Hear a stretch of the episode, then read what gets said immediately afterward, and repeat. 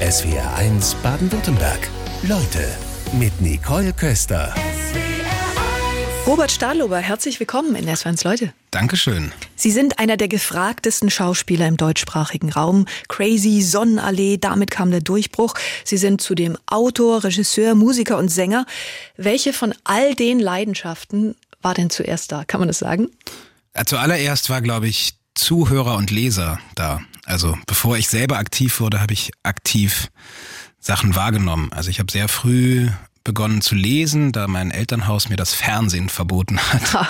ähm, habe ich wirklich mit vier Jahren schon gelesen, musste dann für die Freunde meines Vaters ähm, in lustigen Runden öfters mal mein Können präsentieren. Ich hatte dann so eine alte Ausgabe vom letzten Mohikaner von James Ferrimer Cooper und habe dann den letzten Mohikaner vorgelesen.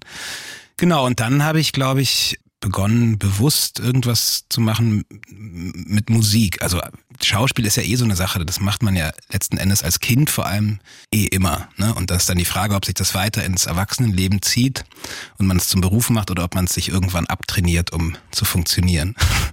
Und äh, genau, da, ich habe, glaube ich, erst Musik gemacht und dann habe ich gemerkt, dass eben mein Schabernack, den ich eh so gerne mache, dass der tatsächlich mir auch möglicherweise einen Teil, vielleicht sogar meine ganze Miete bezahlen kann. Und das war natürlich eine glückliche Fügung des Schicksals. Das Lesen war ganz früh da, haben Sie jetzt gerade gesagt, und Schabernack machen dann. Wie haben Sie denn festgestellt, dass da auch ein besonderes Talent da ist? Ich glaube, das habe ich gar nicht so festgestellt und ich weiß auch gar nicht, ob das wirklich schon da war. Also ich, von der Musik weiß ich es genauer, da weiß ich, dass ich wirklich nichts konnte und sehr unmusikalisch war und meine Eltern auch, dass es mich, dass ich einfach Musik nur gerne gehört habe und ich sehr lange an mir arbeiten musste, um da äh, erträgliche Töne aus mir und aus Instrumenten rauszubekommen. Und was die Schauspielerei betrifft, da war das, glaube ich, so, dass ich erstmal gemerkt habe, dass ich mir relativ schnell Sachen merken kann. Aber dass ich dann verschiedene Haltungen und Stimmungen annehme und mich da einfühlen kann, das habe ich erst später verstanden. In erster Linie ist mir aufgefallen, dass es etwas gibt, womit ich relativ schnell relativ viel schaffen kann. Also ohne sehr viel Arbeit. Das war mir in meiner Jugendzeit sehr wichtig, ähm, den größtmöglichen Effekt mit dem kleinstmöglichen Aufwand zu erzielen. Welches Erlebnis bleibt Ihnen denn unvergessen, wenn es um das Instrument Stimme auf der Bühne geht? Bei mir selber gibt's ein, eine, vielleicht eine der großen Tiefpunkte meines Lebens war ein Konzert, äh, an dem tatsächlich meine Stimme versagt hat. Das ist mir vorher auch schon ein paar Mal passiert. Wer selber singt, weiß, dass man irgendwie, wenn man zu lange die Stimme beansprucht, irgendwann halt heiser wird und das geht dann irgendwann weiter in Stimmbandentzündung, was auch immer. Und es gab ein Konzert, da bin ich gerade das erste Mal nach Wien gezogen, irgendwann 2004 oder so und spielte mit meiner Band in einem ziemlich ähm, angesagten Underground-Schuppen, dem Chelsea und natürlich alle meine neuen Freunde und die, die, von denen ich wollte, dass sie meine neuen Freunde und Freundinnen werden, waren da. Nach vier Liedern bin ich einfach aus einem tiefen Grummeln nicht mehr weiter hochgekommen und das war so eins der für mich wichtigsten Lieder überhaupt von der damaligen Platte und ich habe den Refrain-Einsatz einfach, da ist die Stimme einfach, kam nichts mehr raus und daraufhin habe ich dann meine Gitarre zerschlagen, die ich sehr geliebt habe. Aber ich war so wütend, weil auch unsere Bassistin mich da so halb vorwurfsvoll, halb mitleidig angeguckt hat und ich konnte ja nichts dafür, dass meine Stimme so kaputt war. Also vielleicht schon, ich hätte vielleicht öfter mal ein bisschen länger schlafen sollen auf der Tournee, aber man war ja jung. Dann habe ich die Gitarre kaputt gehauen und bin aus dem Notausgang rausgerannt von der Bühne und fünf Häuser weiter vor so eine Kneipe gegangen, habe mir ein Bier bestellt und geweint, weil das ja. mich so und das ist absurd. Wut brauchte irgendwie einen Weg. Naja, und das ist absurd, weil das eigentlich eine relativ kleine Veranstaltung war. Da waren vielleicht 100 Leute oder so. Und ich hatte davor ja schon große Mainstream-Filme gemacht. Aber tatsächlich als wirklich größtes Versagen zu dem Zeitpunkt habe ich das empfunden, dass ich da vor diesen Menschen, die mir so wichtig sind, mit den Dingen, die mir so wichtig sind, dass ich da genau in dem Moment eben nicht das abrufen kann, was sonst irgendwie auf größeren Bühnen, in anderen Zusammenhängen mir immer so einfach zugefallen ist. Manchmal lernen wir ja aus den schmerzhaften Erfahrungen am meisten. Sind Sie danach anders mit der Stimme und mit Proben umgegangen und haben die Stimme ja geschont? Ja, geschont und das hört sich jetzt vielleicht nicht so an heute, aber ich weiß mittlerweile besser, wie ich damit umgehen kann und ich weiß vor allem, wenn die Stimme weg ist, das, zu dem Zeitpunkt habe ich auch noch viel Theater gespielt und da ist es oft so, da kannst du gar nicht die Stimme schonen, weil die nächste Vorstellung ansteht. Das heißt, du überschreist dann halt irgendwie am nächsten Abend und dann ist es natürlich wirklich, muss man auch sagen, wenn man jung ist, trinkt man halt auch gerne sehr viel. Ich habe noch viel geraucht und so, das ist alles nicht gut für die Stimme. Rauchen habe ich aufgegeben, trinken mache ich in der Freizeit und dadurch hat sich das äh, auf jeden Fall gebessert. Gerade sind Sie auf der Bühne unterwegs mit Gedichten und Texten von Stefan Heim und Kurt Tucholsky. Haben Sie als Schauspieler einen Weg gefunden, wenn eine neue Rolle ansteht, dass Sie wissen, so kann ich mich dem Menschen nähern? Wie gehen Sie sowas an? Das ist erstmal eine Intuition. Also wenn ich das Gefühl habe, ich komme da gar nicht ran oder die Rolle spricht nicht zu mir, dann mache ich es auch nicht. Und das hat gar nicht unbedingt immer was damit zu tun, dass es eine schlechte Rolle ist, sondern dass ich mir mittlerweile über meine eigenen Fantasiegrenzen bewusst bin und dass äh, nichts schlimmer ist, als mit Zwang zu versuchen, eine Figur entstehen zu lassen. Aber äh, meistens gibt es die Intuition, dass mir eine Figur zusagt, so, dass ich das Gefühl habe, die spricht auf eine Art und Weise zu mir und dann baut sich für mich ein Universum auf. Das ist immer unterschiedlich, aber es hat meistens was mit erstmal mit Musik tatsächlich zu tun. Es gibt bestimmte Lieder, die mich dann an bestimmte Situationen in dieser Figur erinnern oder durch die diese Figur geht. Und dann hat es auch oft was mit Texten, Literatur zu tun, die oft nichts mit der Figur zu tun hat, die aber irgendwie in meinem Kopf damit dann zusammen korrelieren. Und da entsteht dann etwas, was ich selber gar nicht so richtig kontrollieren kann. Das ist eine sehr, ja, ich bin kein Esoteriker, aber irgendwie ist da eine weitere Macht am Werke, die ich nicht unbedingt beeinflussen kann, die mir aber sehr oft schon sehr geholfen hat. Jetzt sind Sie aktuell mit Gedichten von Stefan Heim unterwegs und auch mit Texten von Kurt Tucholsky. Den meisten werden die Namen etwas sagen, aber vielleicht nicht so die Biografien. Mhm. Wann hatten Sie denn das erste Mal zum Beispiel mit Stefan Heims Werk zu tun? Stefan Heim hat äh, aufgrund meiner Familiengeschichte, wo ein großer Teil aus der ehemaligen DDR stammt, immer einen großen Platz in unserer Familie gehabt. So, das war irgendwie so ein bisschen auch immer so eine Art ja, Leuchtturm oder Orientierungspunkt in den Verwerfungen des 20. Jahrhunderts. Stefan Heim hat, und das ist jetzt auch mit, in der Beschäftigung, die ich mit ihm jetzt die letzten Jahre hatte, äh, mir auch noch klarer geworden, hat eigentlich zu den meisten Momenten, vor allem der deutschen Geschichte, die richtigen Fragen gestellt und die richtigen Dinge gesagt und sehr selten eindeutige Antworten darauf gehabt, was mir schon früh gefallen hat.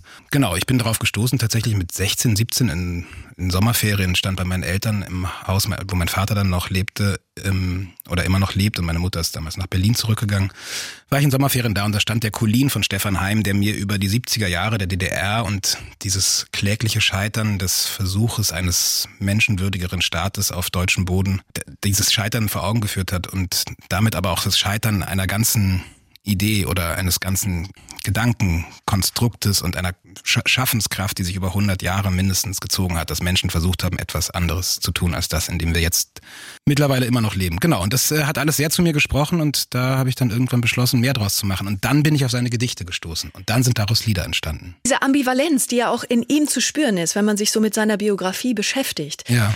Inwiefern lässt sich das dann in den frühen Gedichten, die Sie jetzt auf die Bühne bringen, inwiefern lässt sich das da vielleicht schon rauslesen?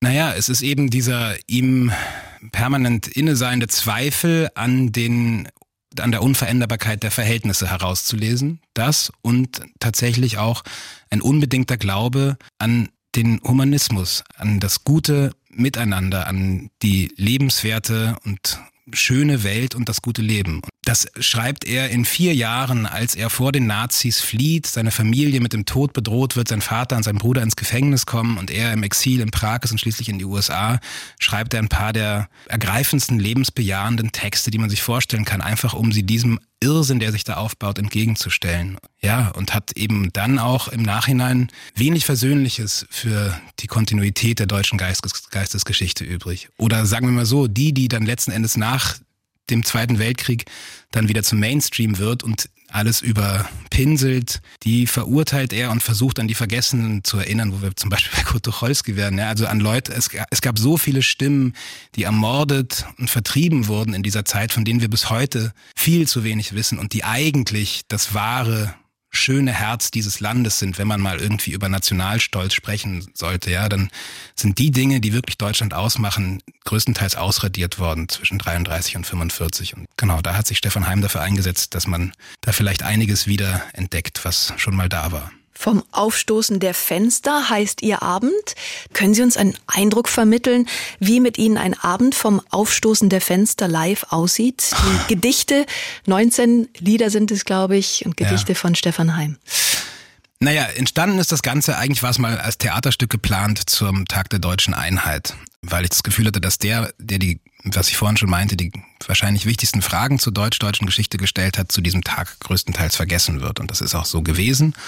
Und da habe ich eben ähm, eigentlich ein Theaterstück geplant und dann kam der erste große Lockdown und ich war in Österreich auf dem Land bei meinem Vater und habe ähm, dann diesen Gedichtband gehabt, von dem ich ein, zwei Gedichte vielleicht einfließen lassen wollte mit ein bisschen Musik und saß aber dann eben auf dem Land mit meinen Kindern, die da rumeierten und man konnte sich auf nichts mehr so richtig konzentrieren, weil man natürlich auch abgelenkt war. Aber diese kurzen Gedichte, diese Texte, die haben auf einmal angefangen, ein Eigenleben zu entwickeln und es haben sich Melodien drüber gelegt und ich habe angefangen, daraus Lieder zu machen. Und relativ bald waren 19 Lieder fertig und dann habe ich meine Freundin Clara Deutschmann und meinen Freund Daniel Moheit gefragt, ob sie nicht in einem der Pausen, wo man mal kurz reisen durfte, nach Österreich kommen wollen und ob wir daraus nicht versuchen wollen, ein Arrangement zu machen, was man zu dritt auf die Bühne bringen kann und dann noch ein paar Prosatexte dazwischen. Und das ist letzten Endes genau das, was es dann geworden ist. Clara und ich sind quasi Stefan Heim, immer wieder im gesprochenen Wort und dann ähm, kommen dazwischen die Lieder, die wir beide gemeinsam singen und Daniel spielt dazu Akkordeon und ich spiele Gitarre und Clara spielt Oboe.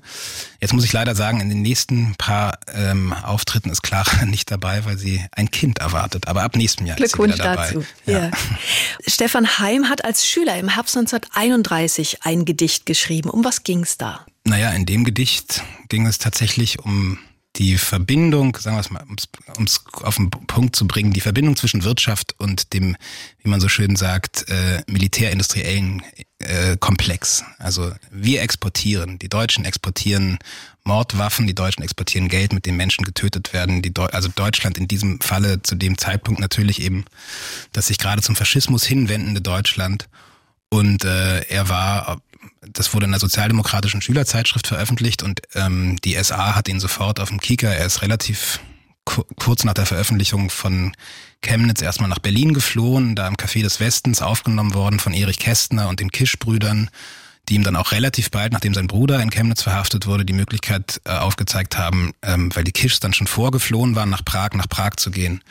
Genau, und das, und da war, glaube ich, der, ähm, der Impetus des Schreibens für Stefan Heim klar. Mit, meinen, mit meiner Sprache kann ich Dinge tatsächlich in Bewegung setzen und verändern. Ähm, und das hat er dann sein Leben lang getan. Bei Ihnen heißt es oft, Sie spielen die Rollen des Unangepassten, der Außenseiter.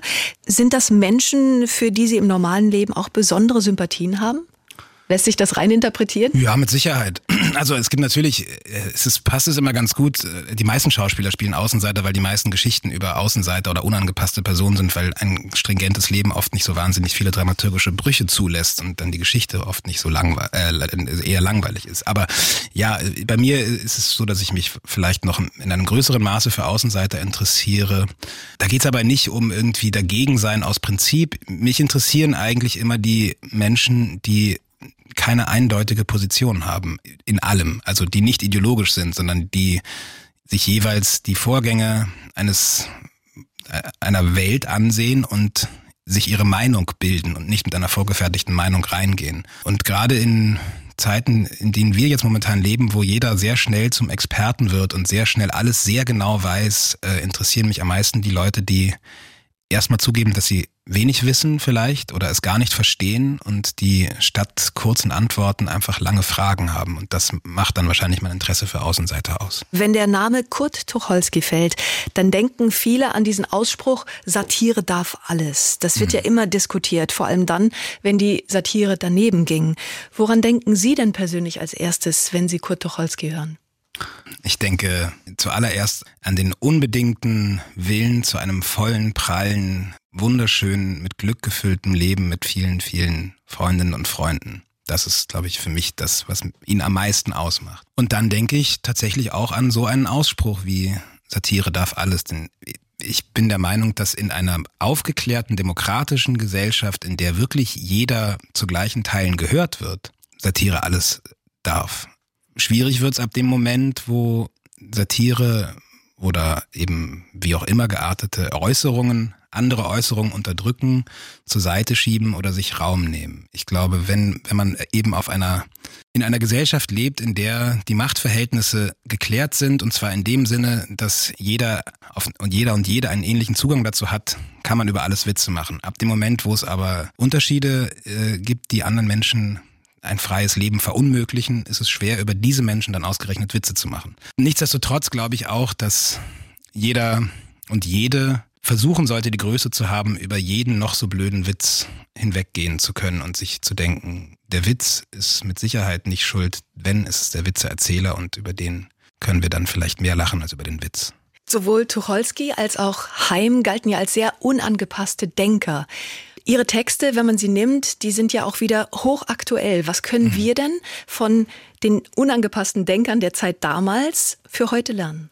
Na, ich denke, dass sich die Verhältnisse auf eine ähnliche Art und Weise verengen und zuspitzen und dass es so Meinungsautobahnen gibt, von denen man nicht abweichen darf. Und wenn man sich für die eine Meinung in einem Komplex entschieden hat, dann gehört da gleich ein ganzer Rucksack an anderen Meinungen dazu, die dann für andere Komplexe auch zu gelten haben. Und die Eindeutigkeiten, die sich eben sowohl vor dem Ersten als auch vor dem Zweiten Weltkrieg äh, in Mitteleuropa und vor allem in Deutschland halt so wahnsinnig aufgebaut haben, die spüre ich schon auch wieder. Und ich glaube, was man lernen kann, ist tatsächlich jeweils alles immer erstmal für sich in Frage zu stellen und vor allem immer Misstrauen gegenüber Experten zu haben. Es kann nichts Uninformierteres geben als Experten, Leute, die sich nur auf eine einzige Sache kaprizieren und dann mit ihrem wie auch immer gearteten Wissen durch die Gegend laufen, die sind immer mit Vorsicht zu genießen. Da bin ich immer, da wär, würde ich immer eher jemanden wie einem Kurt Tucholsky zuhören, wo man das Gefühl hat, der interessiert sich so für so viele Dinge auf einmal, der versteht die großen Zusammenhänge auf eine andere Art. Also das gilt natürlich nicht für, wenn jetzt mir ein Naturwissenschaftler sagt, wenn ich einen Stein aus der Hand fallen lasse, fällt er nach unten, weil es das Gravitationsprinzip gibt. Das ist eine andere Expertise. Aber diese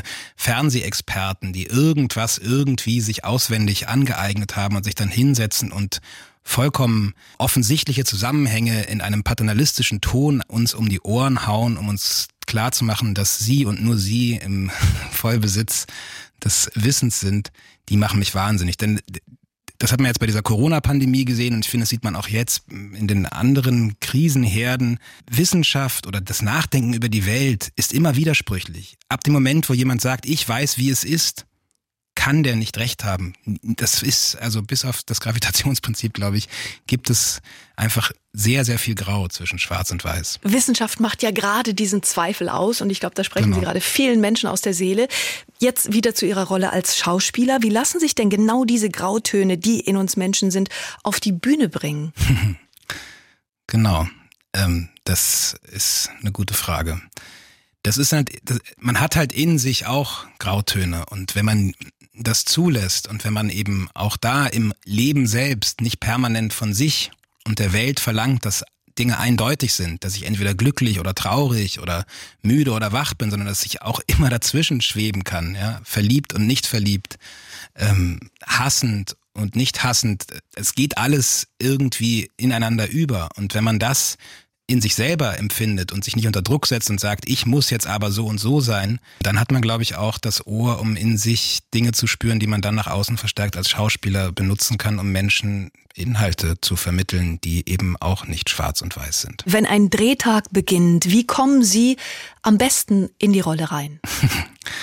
Das klingt jetzt echt bescheuert und ich hätte mich vor zehn Jahren selber ausgelacht. Ich gehe joggen tatsächlich jeden Morgen. Und wenn es nur eine Viertelstunde ist. Und da geht es auch nicht darum, irgendwelche Kilos abzunehmen oder Muskeln aufzubauen. Es geht einfach nur darum, in meinem Körper anzukommen. Andere machen Yoga oder meditieren, weil für mich ist es wirklich mit Musik, egal wie kalt oder warm es ist, einmal ums Hotel oder um die Ferienwohnung oder um mein Zuhause rumzulaufen Genau, und dann... Ähm, Geht es da mehr um den eigenen Körper spüren oder schon geistig in Nein, da passiert auch geistig ganz viel. Das ist ein meditativer Zwischenzustand zwischen Wach und, Wachen und Schlafen. Der Körper funktioniert schon, der Geist wacht langsam auf und auf einmal entstehen Gedanken, die ich im, früher, wenn ich aufgestanden bin, habe ich mir erstmal eine Zigarette angezündet und einen Kaffee gemacht und habe ich erstmal gedacht, ich kriege jetzt einen Kreislaufkollaps und hatte damit sehr viel zu tun. Das habe ich jetzt eben nicht mehr da entstehen in meinem Kopf.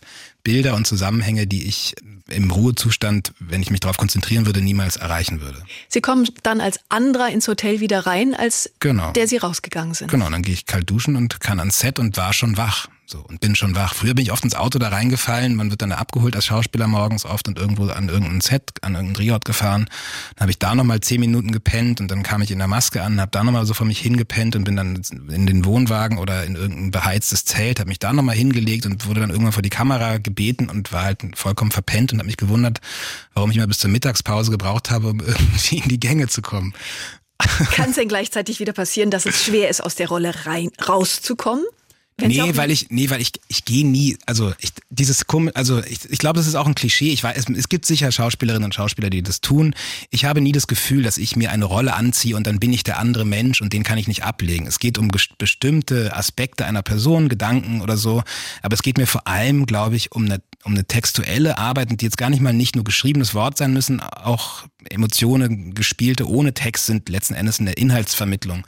Und das ist für mich, ich sehe mich eher als so eine Art Katalysator zwischen einem, einer Idee und dem Publikum. Und ich bin quasi das Bindeglied dazwischen und verkörpere auf eine Art und Weise das, aber ich bin das nicht. Also ich bin kein Mörder oder ich bin auch kein, ich bin dann auch nicht der Liebhaber in dem Moment. Ich bin jemand, der äh, Dinge tut, die Leute da möglicherweise in ihnen selber dann Dinge erklingen lassen, die sie an etwas erinnern, was das Verständnis ähm, der Situation dann verstärkt. So. Also ich bin ja ein, eine Brücke. Wenn Sie diese Brücke sind, dann auch zum Publikum, haben Sie das Publikum automatisch schon im Kopf? Ja, ich glaube auch nicht, dass es anders geht. Ich glaube auch, dass es, ich glaube, es ist sehr eitel zu sagen, dass man seine Kunst nicht für ein Publikum macht es ergibt keinen Sinn. Also wenn man, es gibt sicher Leute, die machen das, aber die werden dann auch nie ein Publikum finden, weil sie es ja nicht brauchen. Die sitzen dann im Keller und singen da vielleicht ihre Lieder und gehen niemals raus. Aber jeder, der sich in eine Bühnensituation begibt, ist nicht mehr er selber, der nur in seiner Kunst ist. Es ist unmöglich, den Rezipienten oder die Rezipientin nicht da zu haben. Und die Kunst, die man dann tut, verändert sich immer, wenn man auf einer Bühne steht und es sind andere Leute. Oder wenn es auch nur ein anderer Mensch im Raum ist, verändert sich die Kunst. Das ist einfach so. Und wenn keiner da ist, verändert sie sich auch. Also das heißt, Kunst ohne ans Publikum zu denken, ähm, geht nicht. Es geht möglicherweise, das bewusst äh, nicht zu tun und dann ist es nur unterbewusst, aber das Denken ans Publikum wird immer da sein. Sie sind am 5. November in Neu-Ulm, am 11.11. .11. in Freiburg im Literaturhaus. Touren in Zeiten von Corona. Was hat sich denn da verändert? Naja, jetzt gerade nehme ich mal an, dass es wieder entspannter ist. Was sich vor allem verändert ist, hat, ist, glaube ich, für viele, dass weniger Menschen kommen, dass es darum weniger Geld gibt und dass die großen oder mittelgroßen Apparate nicht mehr funktionieren. Bei mir ist es, ich bin meistens alleine mit dem Auto. Ich habe so einen VW-Bus, den ich für meine Schwiegereltern günstig erworben habe und mit dem fahre ich durch die Gegend, habe noch eine Gitarre dabei, manchmal noch einen zweiten oder dritten Menschen. Das ist alles noch okay, da kann man auch für wenig Geld und mit wenig Publikum ähm, einfach das aus Spaß machen, weil ich ja auch noch meinen Tagesberuf im Fernsehen quasi als Schauspieler habe. Mussten Sie Tourtermine nachholen wegen Corona? Wir haben viele abgesagt und haben sie gar nicht nachholen können oder machen können. Also gerade jetzt bei Heim ist es ärgerlich, da hatten wir dreimal eine Tour geplant, die wir dann nicht machen konnten und das war relativ groß, also hatten wir relativ viele Stationen die dann wegen Corona nicht ging. Und jetzt ist eben der schöne Umstand, dass Clara ein Kind erwartet. Aber natürlich ist es jetzt dann blöd, weil wir ohne Clara unterwegs sind. Deswegen haben wir jetzt erstmal uns so ein paar Orte ausgesucht, die uns selber am Herzen liegen. Da geht es nicht darum, irgendwelche Erfolgsparameter zu erfüllen. Ich hoffe, dass die Clubs ähm, oder die Theater keinen Minus machen. Wir ja. sind bereit, Minus zu machen. Die große Frage, die Bühnenkünstler, die Technik, Solo-Selbstständige, zu Beginn wurde darüber ganz häufig gesprochen, ja. auch wie in anderen Branchen. Und viele haben jetzt inzwischen den Eindruck, sie wurden vergessen und werden ja. nicht mehr gehört. Was hören Sie denn aus der Veranstaltungsbranche? Wie geht's Genau das. Ich glaube, da geht es den meisten ziemlich schlecht. Oder eben diese, also es gibt, glaube ich, die großen, die riesengroßen Zirkusgeschichten, Helene Fischer oder die Rolling Stones, das funktioniert, glaube ich, alles spitzenmäßig. Aber alles, was so im mittleren Bereich, ich glaube, zwischen sagen wir mal, 100 und 4000 Zuschauern sich bewegt, da ist es richtig problematisch. Ich kann mich da nur anschließen an alle Künstlerinnen und Künstler, die das sagen, geht draußen, unterstützt die jetzt genau, weil sonst werden die alle aufhören müssen, das zu machen, was sie machen und sich irgendeinen langweiligeren, doofen Job suchen müssen, frustriert werden und uns dann mit ihrem Frust allen auf die Nerven gehen. Was, Was ja einige schon machen mussten. Ja. Und jetzt gab es auch kleine Tourtermine, wo dann Kolleginnen und Kollegen in der Technik beispielsweise krank waren. Dann mussten die kompletten Termine abgesagt werden. Ja. Viele Menschen haben Existenzängste. Sie sind ein vielbeschäftigter Schauspieler. Dennoch sind Ihnen solche Ängste vertraut? Total, ja. Ich bin jetzt gerade aus glücklichen Umständen haben wir einen alten Mietvertrag übernehmen können. Vor drei Wochen sind jetzt gerade umgezogen und ich habe einen neuen Gasvertrag abschließen müssen und die wollen von mir jetzt 600 Euro im Monat. Und vorher? Vorher habe ich 98, 50 oder so ja. gezahlt und das ist natürlich, also 600, pff, das ist ja. auch keine Riesenwohnung. Wir sind vier Leute und wir wohnen auf knapp 100 Quadratmeter. Ich habe keine Ahnung, ich muss mit denen mal telefonieren. Ich kann es mir, also ich kann mir nicht vorstellen, dass es für immer so bleiben kann. Das ist unmöglich und es ist aber auch eben und ich bin wirklich, ich verdiene ja nicht schlecht und ich hab, bin wirklich gut beschäftigt. Aber das stellt mich auch vor Fragen, die ich vorher nicht hatte, so weil äh, ich habe immer auf sagen wir mal, schmalem Fuß gelebt, absichtlich, um mich halt auf so Dinge wie so einen Stefan Heim-Abend konzentrieren zu können und nicht wirtschaftlich äh, abhängig sein zu müssen von meinem Beruf in dem Maße, dass ich irgendwelche Dinge tun muss, die ich nicht tun will. Ich war immer in dem glücklichen, in dem glücklichen Zustand, dass ich relativ wenig Geld brauchte und dieses wenige Geld konnte ich immer verdienen mit meinem Beruf, weil ich da äh, freundlicherweise von Menschen gerne gesehen wurde. Ja, der Beruf, so. ja. Und das wird halt jetzt schwieriger. Das wird für mich auch schwieriger. Und ähm, ich habe halt mittlerweile zwei Kinder und ähm, meine Ehefrau ist Bühnen- und Kostümbildnerin. Das ist auch jetzt nicht der zukunftssicherste Beruf in den jetzigen Zeiten. So, aber trotzdem äh, muss ich sagen, hat mich, habe ich Existenzangst in dem Sinne. Davon bin ich verschont. Dafür bin ich, glaube ich, zu verträumt und zu naiv. Ich, äh, es ging immer irgendwie weiter und das, da habe ich, glaube ich, ein großes Geschenk von wem auch immer bekommen, dass ich da immer sehr daran geglaubt habe, dass es irgendwie das schon funktioniert und ich immer eine Neugier auch hatte auf welche Katastrophe auch immer mich erwartet. Das hört sich jetzt bescheuert an, aber es ist so ein Fatalismus, der fast ein bisschen defetistischen Spaß auch darin sieht. Und es klingt fast wie ein Schutz. Es ist wahrscheinlich ein Schutz, ja, aber es funktioniert so. Also ich, ja, ich habe ich hab ein bisschen Sorge vor dem Winter, aber ich bin mir auch sicher, dass der nächste Sommer kommt. SWR 1 Baden-Württemberg. Leute, wir nehmen uns die Zeit. Robert Stadlober in SWRs Leute, Sie bringen auf die Bühne, wie die Mechanismen von Macht und Verführung, Erpressung und Unterdrückung funktionieren. Hat das eigentlich Ihre eigene persönliche Beobachtungsweise verändert? Schauen Sie jetzt noch genauer hin. Ja, ich werde natürlich älter und vielleicht nicht klüger, aber erfahrener und habe verschiedene Dinge schon gesehen und öfter gesehen und dadurch schaut man automatisch genauer hin und ich beschäftige mich, glaube ich, mein gesamtes Berufsleben mit, mit auch politischen Zusammenhängen. Das hat mich schon immer sehr interessiert. Wie, wie funktioniert Gesellschaft eigentlich? Politik ist immer so ein hohes Wort. Und eigentlich geht es mir darum, wie leben Menschen zusammen? Wie organisieren sie die Menschen ein Zusammenleben? Wie wird Teilhabe verteilt, wer darf wo was machen und wer bekommt was und hat welche Mittel zur Verfügung. Weil Sie gerade von der Teilhabe gesprochen haben und wenn Sie auf die Wahlen in Deutschland schauen und da der größte Anteil der Wählerschaft, die der Nichtwähler sind, mhm. macht Ihnen das Sorgen? Es ist auch so eine Diskussion, die ich seit, den, seit ich mich mit Politik beschäftige, gibt. Ich finde nicht, dass man das Recht hat, jemanden zu zwingen, zu wählen. Oder man führt eine Wahlpflicht ein. Ab dem Moment, wo das Wahlrecht ein freiwilliges ist, muss man auch die Freiheit respektieren, eine Stimme nicht abzugeben. Aber was natürlich nicht nur mir, aber vor allem den politischen Parteien Sorgen machen sollte, ist, warum gibt es keine Angebote, die diese Menschen abholen? Warum, und das verstehe ich tatsächlich nicht, warum in einer Welt, in der wir uns jetzt gerade befinden, warum gibt es da kein, sagen wir mal,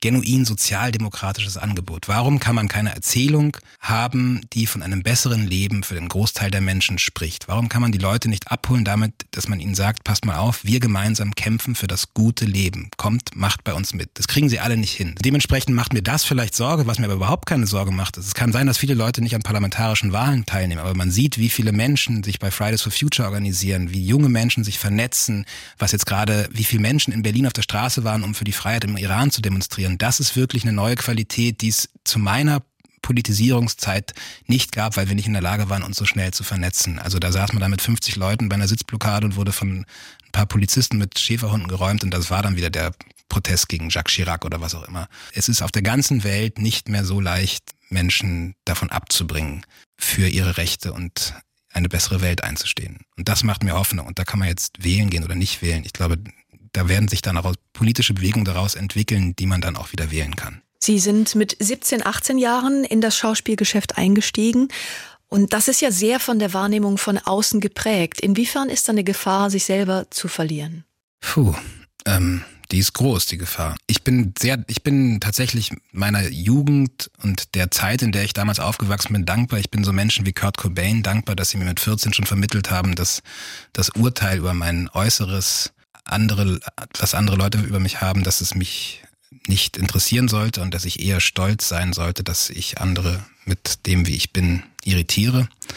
Und das habe ich dann in diese Schauspielwelt mit reintragen können, ein, eine gewisse Form von gesunde Opposition gegen jeglichen Zwang, irgendeiner Norm zu entsprechen. Und das hat funktioniert, aber natürlich gibt es diese Zweifel. In diesem Beruf vor allem, da wird zwar immer so viel von Toleranz und wir sind offen und divers gesprochen, aber letzten Endes ist es doch immer noch ziemlich genormt. Es gibt immer noch eine ziemlich klare Aussehensnorm. Und wenn man da nicht immer perfekt reinpasst, dann gibt es schon mal komische Blicke oder komische oder man interpretiert selber auch nur, weil man sich natürlich vergleicht permanent. Ne? Also ja, und weil der Zweifel und die Unsicherheit ja auch dazugehören. Genau, das ist eben, das ist das Nächste. Das kann man natürlich auch als Kraft verwenden und für sich selber auch sagen, dass der Zweifel, dass der Zweifel einen wachsen lässt und das ist, ich glaube, jegliche Unsicherheit ist immer das richtige Gefühl, sich nicht verleiten zu lassen, dahin zu gehen, wo größtenteils, also ich meine, in so einer Welt, in der wir jetzt, wenn wir über so soziale Medien leben, wo einen das Geld halt hinschicken will, darum geht's ja letzten Endes. Es ist, niemand hat diese Social Media erfunden, damit wir sozial miteinander kommunizieren. Es wurde sch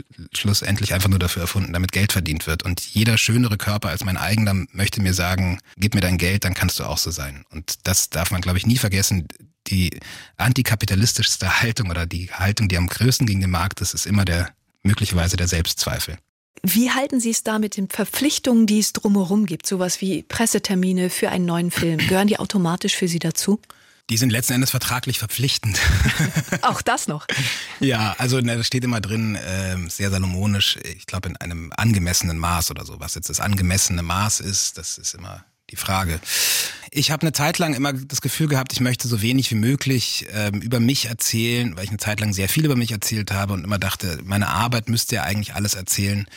Und irgendwann, vor ein paar Jahren, bin ich aber auch wieder drauf gekommen, dass eigentlich das, was ich an Inhalten der Welt mitteilen möchte oder meine Gedanken, dass es am besten geht, wenn ich so viel Publikum wie möglich habe. Dementsprechend sind meine Berührungsängste mit Massenmedien sehr viel kleiner geworden und ich bin bereit, große Kompromisse zu machen, damit viele, viele Menschen wissen, was ich tue und möglicherweise sich ein Lied anhören, was ich mit einem Text von Stefan Heim gemacht habe. Der nächste Film, an dem Sie gerade arbeiten, kommt wann?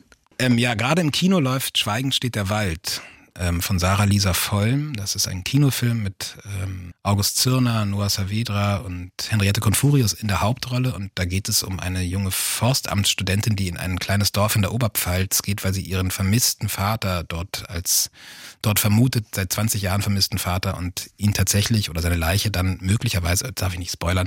Letzten Endes geht es um sehr viel vergrabene deutsche Schuld, ähm, weil äh, dort gibt es das ehemalige KZ Flossenbürg und die, das Dorf, in das diese Frau kommt, hat ein Geheimnis, was mit diesem KZ zusammenhängt und dem auch ihr Vater zum Opfer gefallen ist. Und das ist tatsächlich, und weil ich vorhin darüber gesprochen habe, über Stefan Heim und dass der so quasi populär politische Themen vermittelt hat, das ist tatsächlich der Versuch, glaube ich, und ich glaube, er ist ganz gut gelungen, mit einem spannenden Thriller ein fast vergessenes ähm, Stück Geschichte Deutschlands zu vermitteln. Ist dann dieses Stück Geschichte Deutschlands das, was Sie angesprochen hat, in diesem Film mitzuwirken? Ja, ja, das und August Zirner.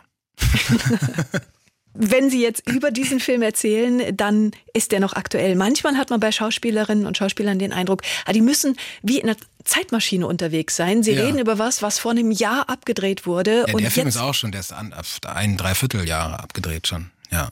Ist das so ein bisschen Zeitmaschinengefühl? Ja, man muss sich dann halt immer wieder konzentrieren. Was war eigentlich nochmal der Beweggrund, warum ich da mitgemacht habe? Was waren die tollen Dinge, die mir passiert sind? Weil am Zwischendrin dann nochmal tollere oder andere oder schlechtere Dinge passiert sind und das natürlich irgendwie überdeckt. Also ja, es ist wie eine Zeitmaschine, nur dass man die Zeitmaschine nicht hat, sondern nur seine eigene Erinnerung, die ja oft nicht so gut funktioniert wie eine Zeitmaschine. Wie ist es, wenn Sie sich sehen im Kino, im Fernsehen? Worauf gucken Sie als allererstes? Ich versuche die Augen zuzumachen, ehrlich gesagt. Ich gucke ich, ich guck mir ganz ganz ungern zu und ich glaube auch, dass es richtig ist, dass es ein richtiger Instinkt ist, mir selbst nicht bei meiner Arbeit zuzuschauen.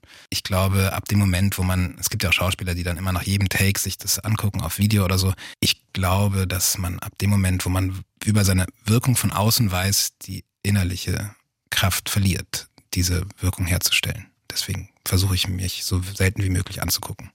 Und wenn ich Sie jetzt beobachtet habe, so über das Gespräch, dann haben Sie die Augen, glaube ich, auch häufiger mal zugehabt oder nach unten, um ja. sich mehr zu konzentrieren, oder? Ja, klar, weil äh, die Augen einen natürlich auch gerne mal in irgendwelche Richtungen zerren, die einen dann ablenken. Und bei mir ist das Problem, ich lese auch immer alles. Ich lese dann hier White Wedding Billy Idol und dann denke ich gleich über Billy Idol nach und seinen Mund und so. Und dann kommt da so eine ewige Kette und dann kann ich nie wieder auf die tollen Fragen von Ihnen antworten.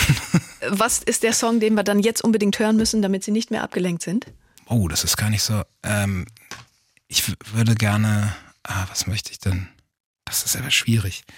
Ähm, nee, ist gar nicht so schwierig. Äh, ja, doch, äh, I am the Cosmos von Chris Bell. Und ich sage herzlichen Dank fürs Gespräch. Dankeschön. Robert Stahlober.